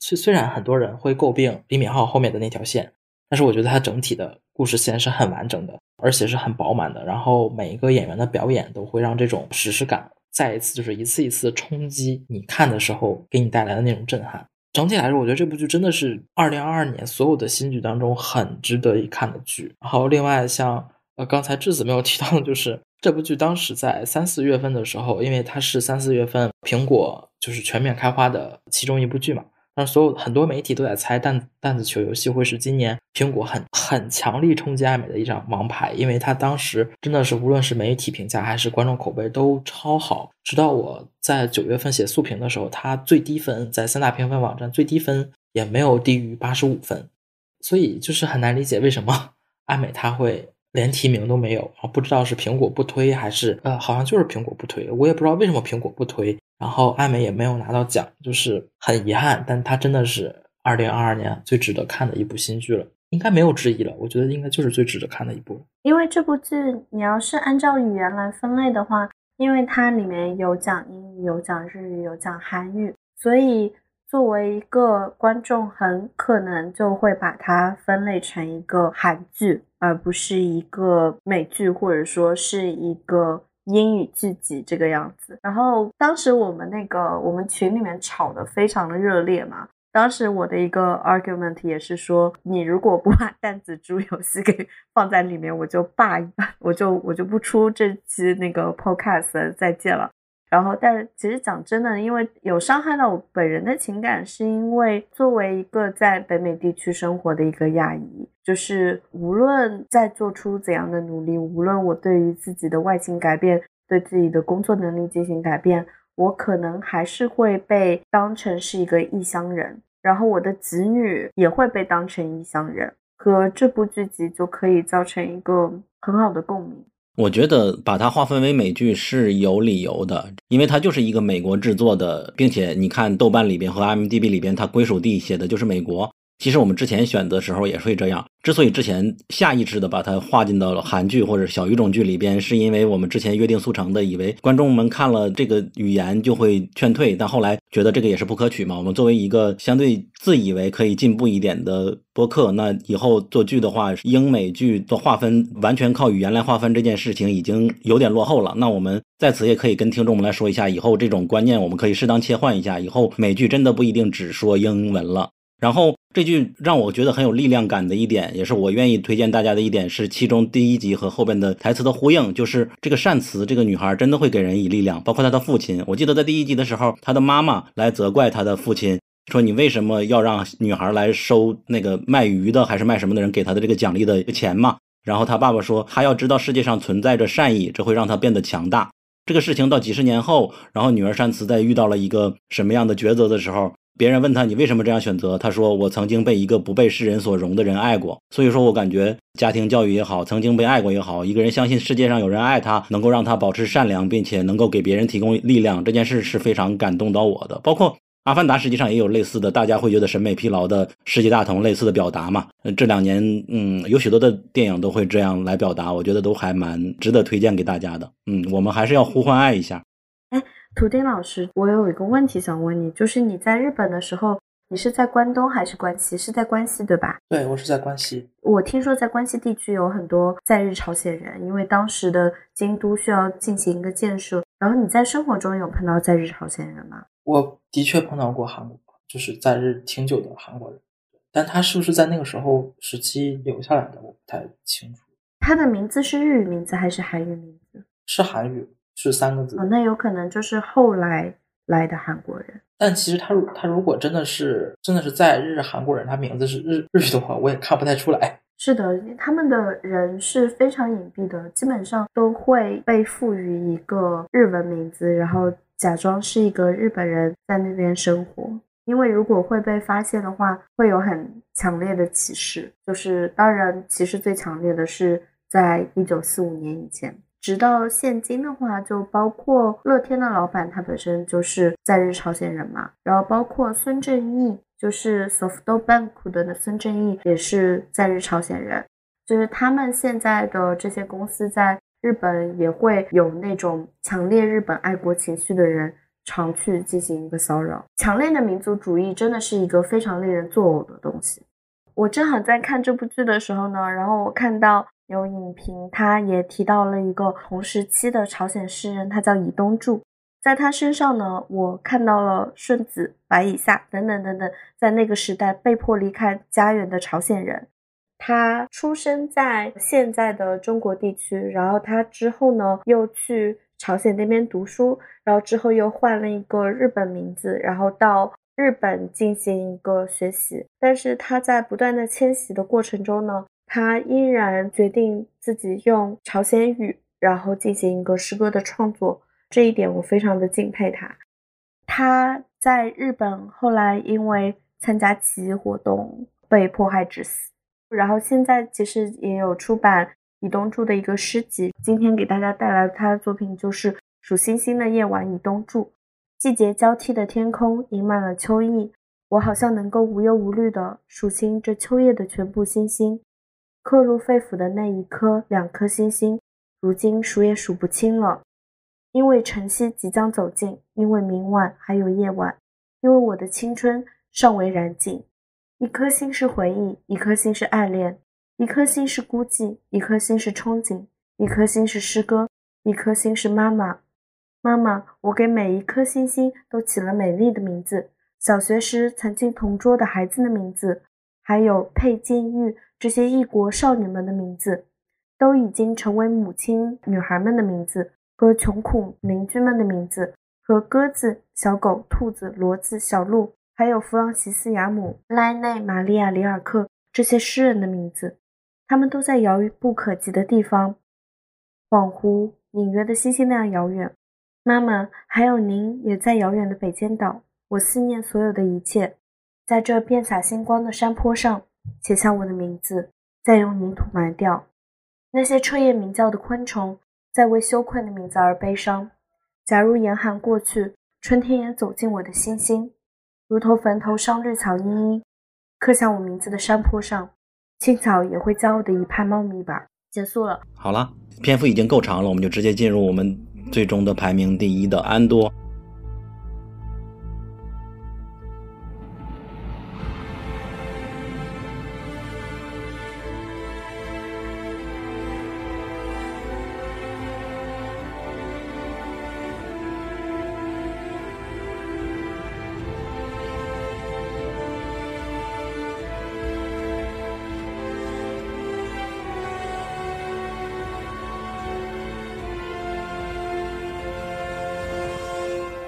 首先说一下所谓的这种排名，但其实前十五部剧都是我们推荐给大家的。每个人有每个人的自己心中的第一嘛。比如说弹子球就是质子心中第一，我的心中第一甚至可能不一定是安多，而是真相捕捉或者是别的。先介绍一下安多，安多就是今年最好看的美剧之一，而不是今年最好看的星战剧。甚至可以说，正是因为《星球大战》四个字拖累了他与广大剧迷相见。就包括我，可能一提星战，我不是第一时间想去看它。所以在国内的知名度它也就不是很高。那我有太多朋友因为一听说是星战就不看了，比如说质子可能迟迟没有看。不过令人欣慰的是，一旦他们被我们按头推荐以后，都表示幸好看了，就很好看嘛。然后它的豆瓣九点零，M D B 八点四。如果要给安多进行分类的话，它的第一分类应该是谍战剧，其次可能是反乌托邦剧吧。然后他还讲了许多小人物的生活，最后才是科幻的剧集。所以我可以负责任的跟你说，你不需要补任何星战。相关的作品就可以看这部剧，当然会有一些星战迷持反对意见，我们可以忽略，我们非星战迷就可以忽略他们。然后安多一共十二集，它三集一个章节，所以你在看的时候也最好每三集连看，这样体验是最好的。卡西安·安多是茫茫宇宙中的一个小人物，呃，这个剧集以他为命名，他经历的事情你我可能都经历过，或者是说正在经历。一至三集说的是他如何意外惹事并开始逃亡，四至六集讲了他被迫参与了一个反对帝国的计划。但计划结束之后，他依然觉得政治是与自己无关的，想置身事外。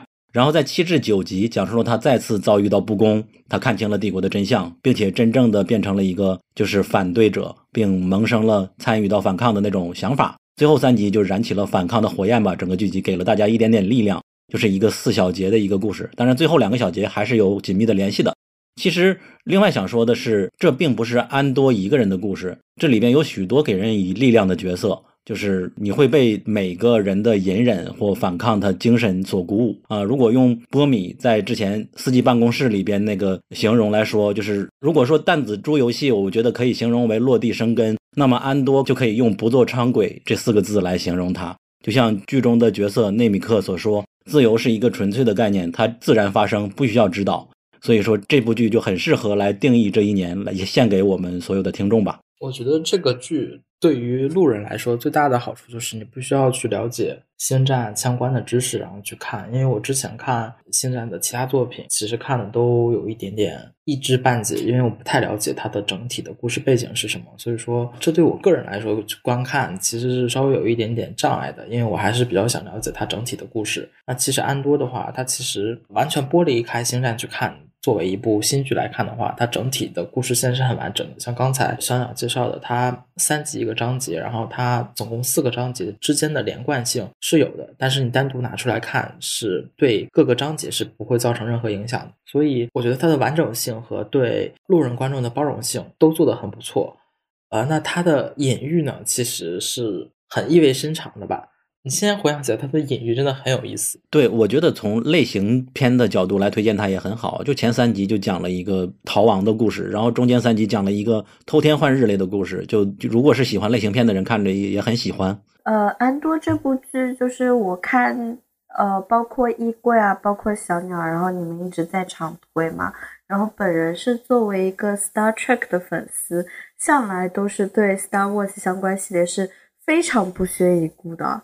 但 但是是真的没有想到，就是如果你们早一点跟我说《安多》这部剧是建立在那个电影叫啥来着，《侠盗一号》啊，《侠盗一号》对，如果你们早点跟我说他这部剧是建立在《侠盗一号》的前传的份上，那我估计就就早就看了。怎么讲？就是《Star Wars》它本身一直有一个很大的缺点嘛，就是。Star Wars 在我心目中，它不是一部科幻剧，它是一部奇幻剧。我所以觉得 评论区要开始骂人了。我觉得它是奇幻剧的原因，就是因为原力这件事情实在太扯了，也是因为当时的技术发展导致他们没有一个怎么说原力这个东西可以增加很多的戏剧情节，但是这一部安多的剧集里面它没有原力，所以 我认为它这是一部很好的剧。它里面讲了很多抗争相关的事情，我最喜欢的那几集应该是有一两集是讲，呃，安多他本人被关在一个监狱里面，然后在这个监狱系统他们是怎样生存下来的？他们就那个监狱系统就是怎么讲？就是感觉帝国对于人民的抗争，他们有一个莫大的自信心，他们觉得说。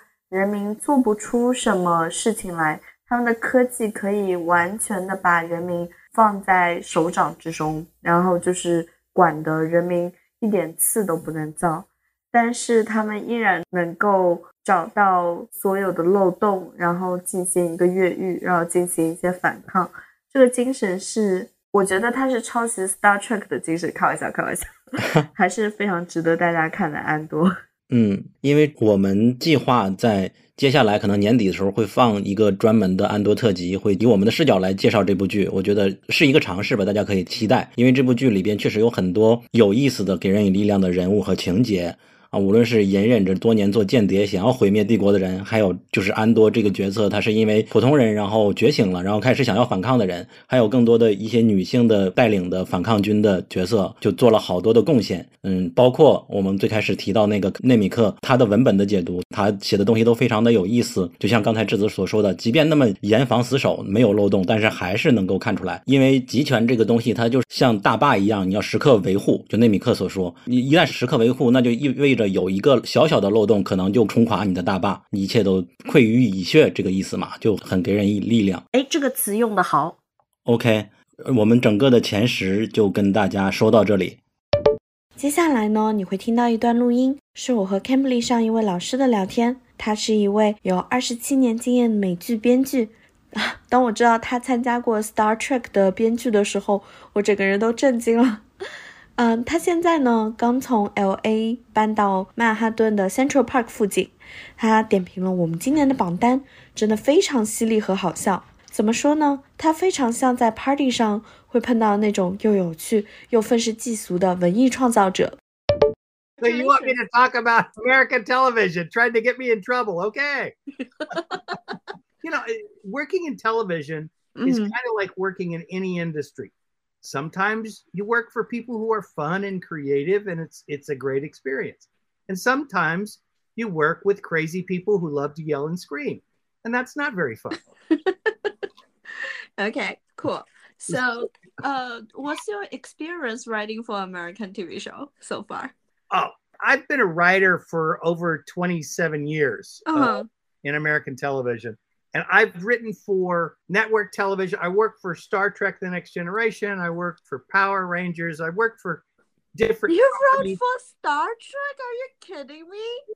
No, no, that's that's where I won my uh, Writers Guild award for was uh, Star Trek: The Next Generation. I'm not expecting this. Okay, let me calm down.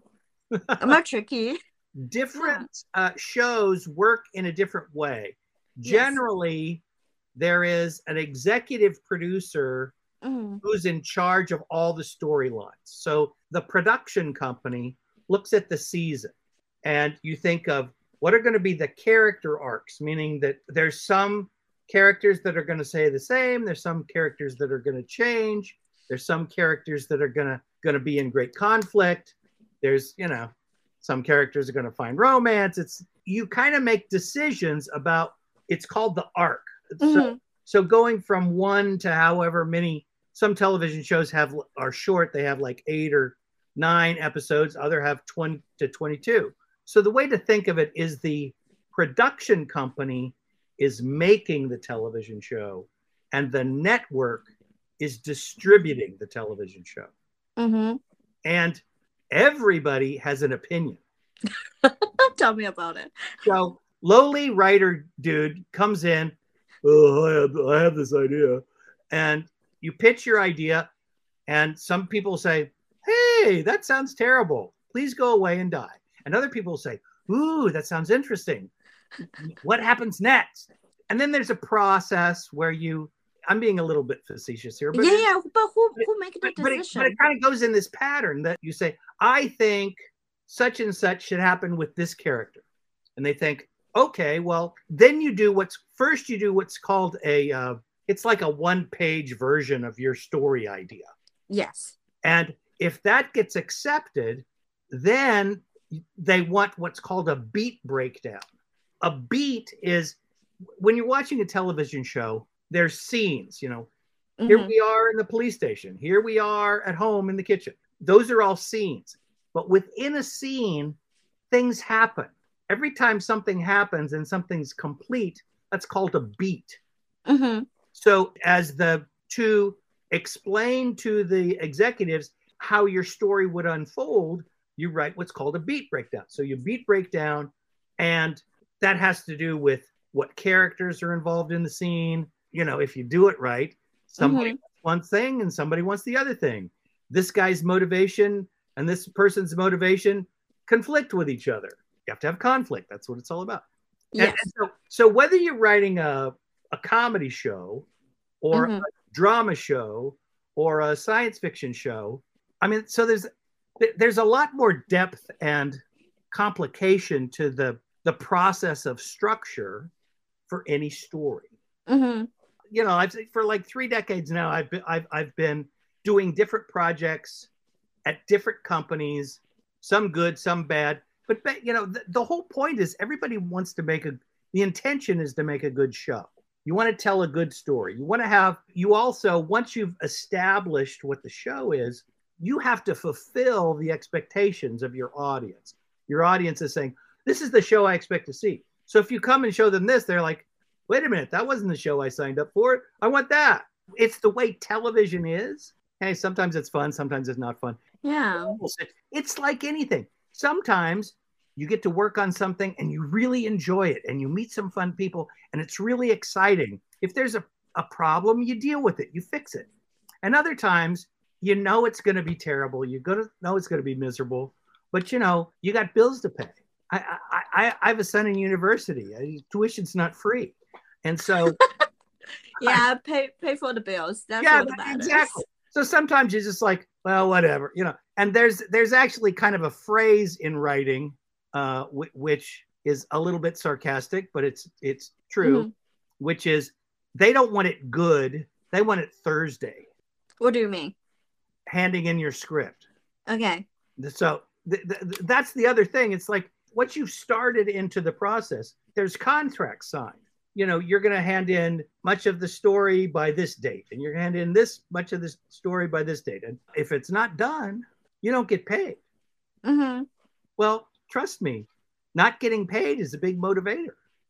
True. So if the people you're doing your podcast for, you said, oh, you know, we thought your podcast was going to happen on Wednesday. Oh, you know, we, we're, we're not going to have it till Friday. We had some troubles editing. Yeah, we, we always Oh, do fine. that. Well, well, you'd be bummed out about that. So we always like uh let people down, but that's fine. We are fixing it. Well, I promise we are fixing it. exactly. Well, that's the right attitude. We're fixing it. We're fixing it. So what I mean by we don't want it good, we want it Thursday. It's like even if you don't think it's your best work, you get it in. However many pages they said to hand in, that's the amount of pages you hand in. And when it's due, you hand it in when it's due.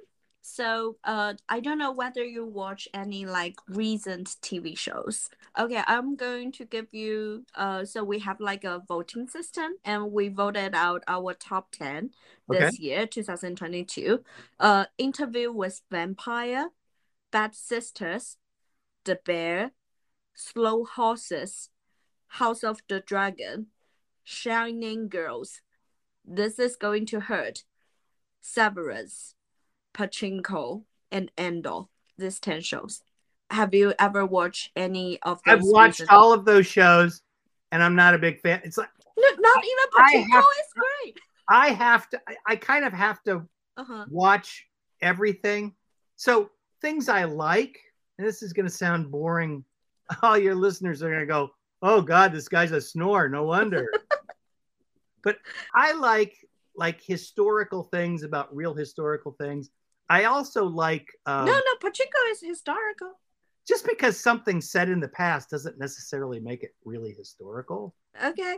If in other words, if the the humans engaging with each other are acting like a children in high school, it's not really a historical show, is it? Shows I like are shows like now this is an old show. I'm sorry.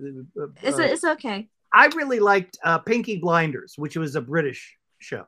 Oh, okay. I thought that was really interesting because of the uh, emotional problems he had gone through from being in the war and the fact that he's a gangster and, and all of the crazy power moves between a gangster and the government and secret- Yes. I, I like murder mystery types of shows are, are my favorite. Oh, have you ever watched the Oh my gosh, I forgot this English name. It's about Manhattan building the the, the, the, the murder show. There's a lot of I know, I know. Let me find it. well, there- there's there's a lot of whodunits in in in it's Selena. Gomez and uh, Martin Shorts. Oh, oh, murder! Only- yes, only- yes, of course. Oh my God, that's fantastic! I love that show. Murder's only in in the building. Yes, fantastic. Yes, that, that's one of my favorite shows this year. Oh, oh, it, hysterical.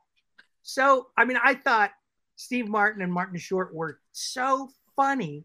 That's one of the few shows I have to like stop it while I laugh and then Mhm. wind it back to to do the scene again because I I was laughing so hard I, I missed some of the the dialogue. That I, I, I yes. I think every actor, every character was very clever. I thought the way they revealed the mystery, I, I, I loved everything about that show. Oh, I'm going to say that sentence too. Yeah, yeah. And it's so funny. Really serious things are happening. Uh, People dying, and yet they, they, they make a joke, and you're you're laughing. It's so it's like- Yes. so I, th- I think that's one of the reasons Uh-huh. The, the writing is really really good. The directing is really good. The acting is paced out perfectly. That was a show that that i i, I would watch more than one time because i'd watch it with different friends to get different reactions. Watching something with my older friends is different than watching something with my son who's in his 20s so You can watch with like people from every single generation. Yeah, And they're going to love it. well but but they'll find they laugh at different things right Yes. Because, Because they're referencing like 70s like detective like TV show, they, but they're also referencing the new generation like knitting culture. and they also do a really good job of referencing New York City, which I really, you know, so for years and years I lived in Hollywood. And then just five years ago, I moved to, to Manhattan in New York City. Oh, um, congratulations. So I love exploring New York. I live right by Central Park, so I go Uh-huh. I go take walks in Central Park every day. I, I Uh-huh. also live close to the Metropolitan Museum of Art. I, lo- I love going to uh, art museums and looking Uh-huh. at art, whether it's new art or ancient art or statues. or- Mhm. I, I, I love all that. When you're writing all the time and you have to keep output, Mhm. I find that I need to go and take a breath and have input. So whether it's Exactly. a Broadway Uh-huh. play, or whether it's going and hearing a concert, or watching a dance, or going to a museum and looking at art, you need to engage. Yes, and- gather more get it back, information, yeah. gather the current. Exactly, exactly. You know, bec- oh no, we're out of time. Okay, good luck. bye bye. Bye. 如果你也觉得他很有趣，欢迎去 Cambly 上找他聊天，他上面的名字是 Mr. Michael。 那剩下的十一到十五名，我们就每个人来讲一下他的推荐语，就跟大家过一遍。只是因为时间有限，不代表他不值得推荐。十一，心跳漏一拍，给图钉。这部剧应该是整个十五部当中唯一一个很单纯的科学剧吧。它改编自同名的英国漫画，故事围绕两个少年间的青涩爱情展开。然后这部剧的前期并没有太多宣发，只是一个单纯的漫改纯爱剧。啊、让网飞在三四月，就像刚才提到的《人生切割术》《弹子球游戏》，基本上都是在三四月鱼龙混杂的流媒体新剧混战中，意外的争得了一席之地。呃，这部剧很特别的是，它没有近几年的校园题材的那种枪林弹雨和血流成河，也没有勾心斗角和狗血漫天。它让观众回归到了最开始最正常的青春校园。这两个人的小清新的恋爱，也让很多屏幕前的观众露出了姨母般的笑容。同时，它也涉及了一些关于校园霸凌、关于自我成长的一些比较热门的社会议题，然后在撒糖的同时，也没有忘记上升价值，然后各方面相辅相成，造就了个人认为上半年新剧里面的科学天花板。好的，确实也是另一个非常让人磕的剧。那下一部是《医院五日》，悠悠。一月五日是一部关于美国二零零五年卡崔娜飓风的纪实作品，改编自记者雪莉芬克的同名纪实文学。它讲述的是新奥尔良一家医院在灾后五日的经历。这部剧最大的特点就是它从非常多的视角讨论一个极具争议的话题，并且保有它的灰色地带，并没有在上帝视角给出我们结论。你能够在英雄医生的视角看到对病人的终极关怀，在有色人种视角看到种族歧视与非人道，在调查员视角看到权力财团合谋打压真相的黑水，在家属视角看到永远迟到的正义，还能在媒体视角看到舆论对于严肃社会议题的影响，以及政府的始终缺位。开篇与结局的呼应反转非常让人震撼，颇有雪意结尾，隐身于雨林深处伺机而动的味道。虽然这个灾难距今已经有十七年了，但这个事件在今天依然能让我们去关照与反思当下的时代。这部剧也是又有为数不多的五星的作品，推荐大家去看。那下一部第十三是吉尔莫·德尔托罗的《奇思妙想》，这部网飞的恐怖单元剧由《水形物语》《潘神的迷宫》导演吉尔莫·德尔托罗策划，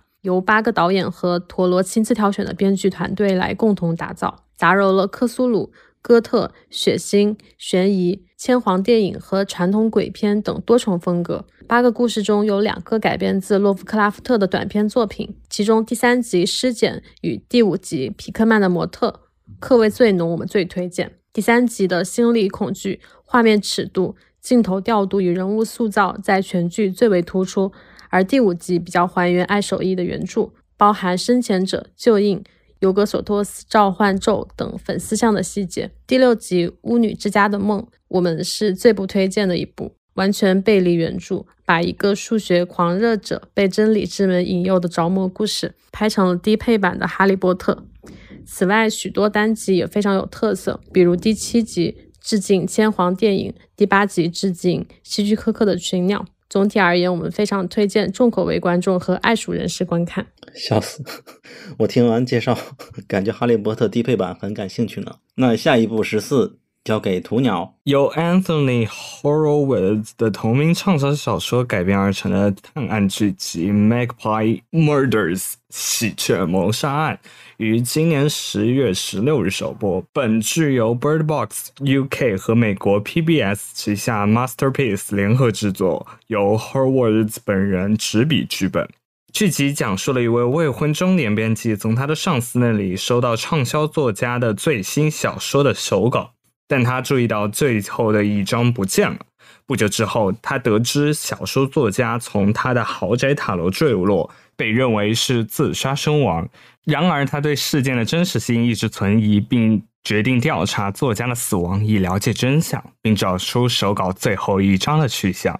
剧集由原著作家亲手操刀，所以剧集很完美的保存了英式探案的风格和节奏，给予优秀的原作。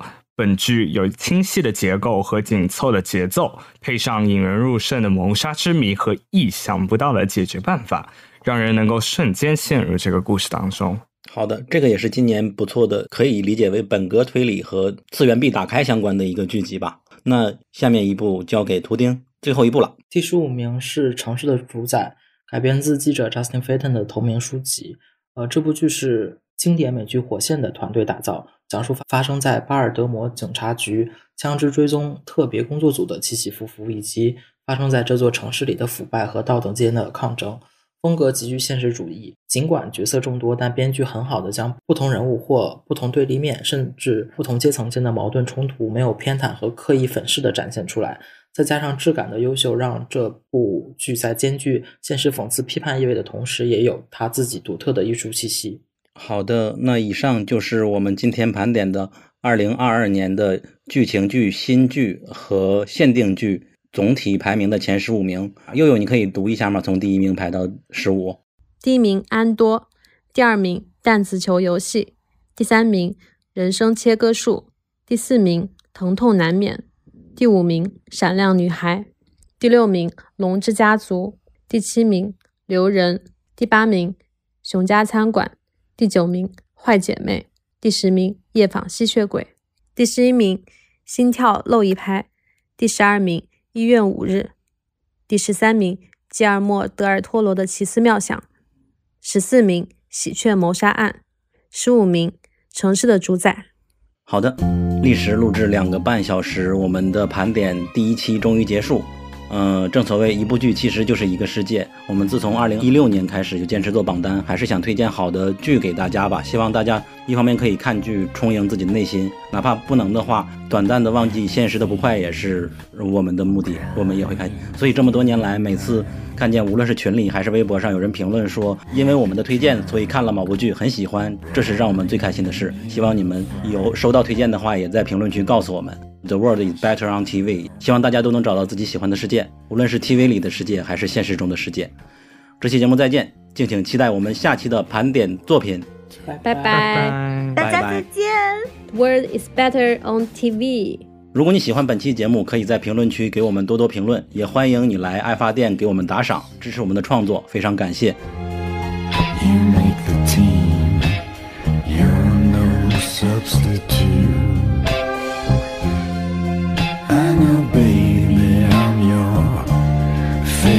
you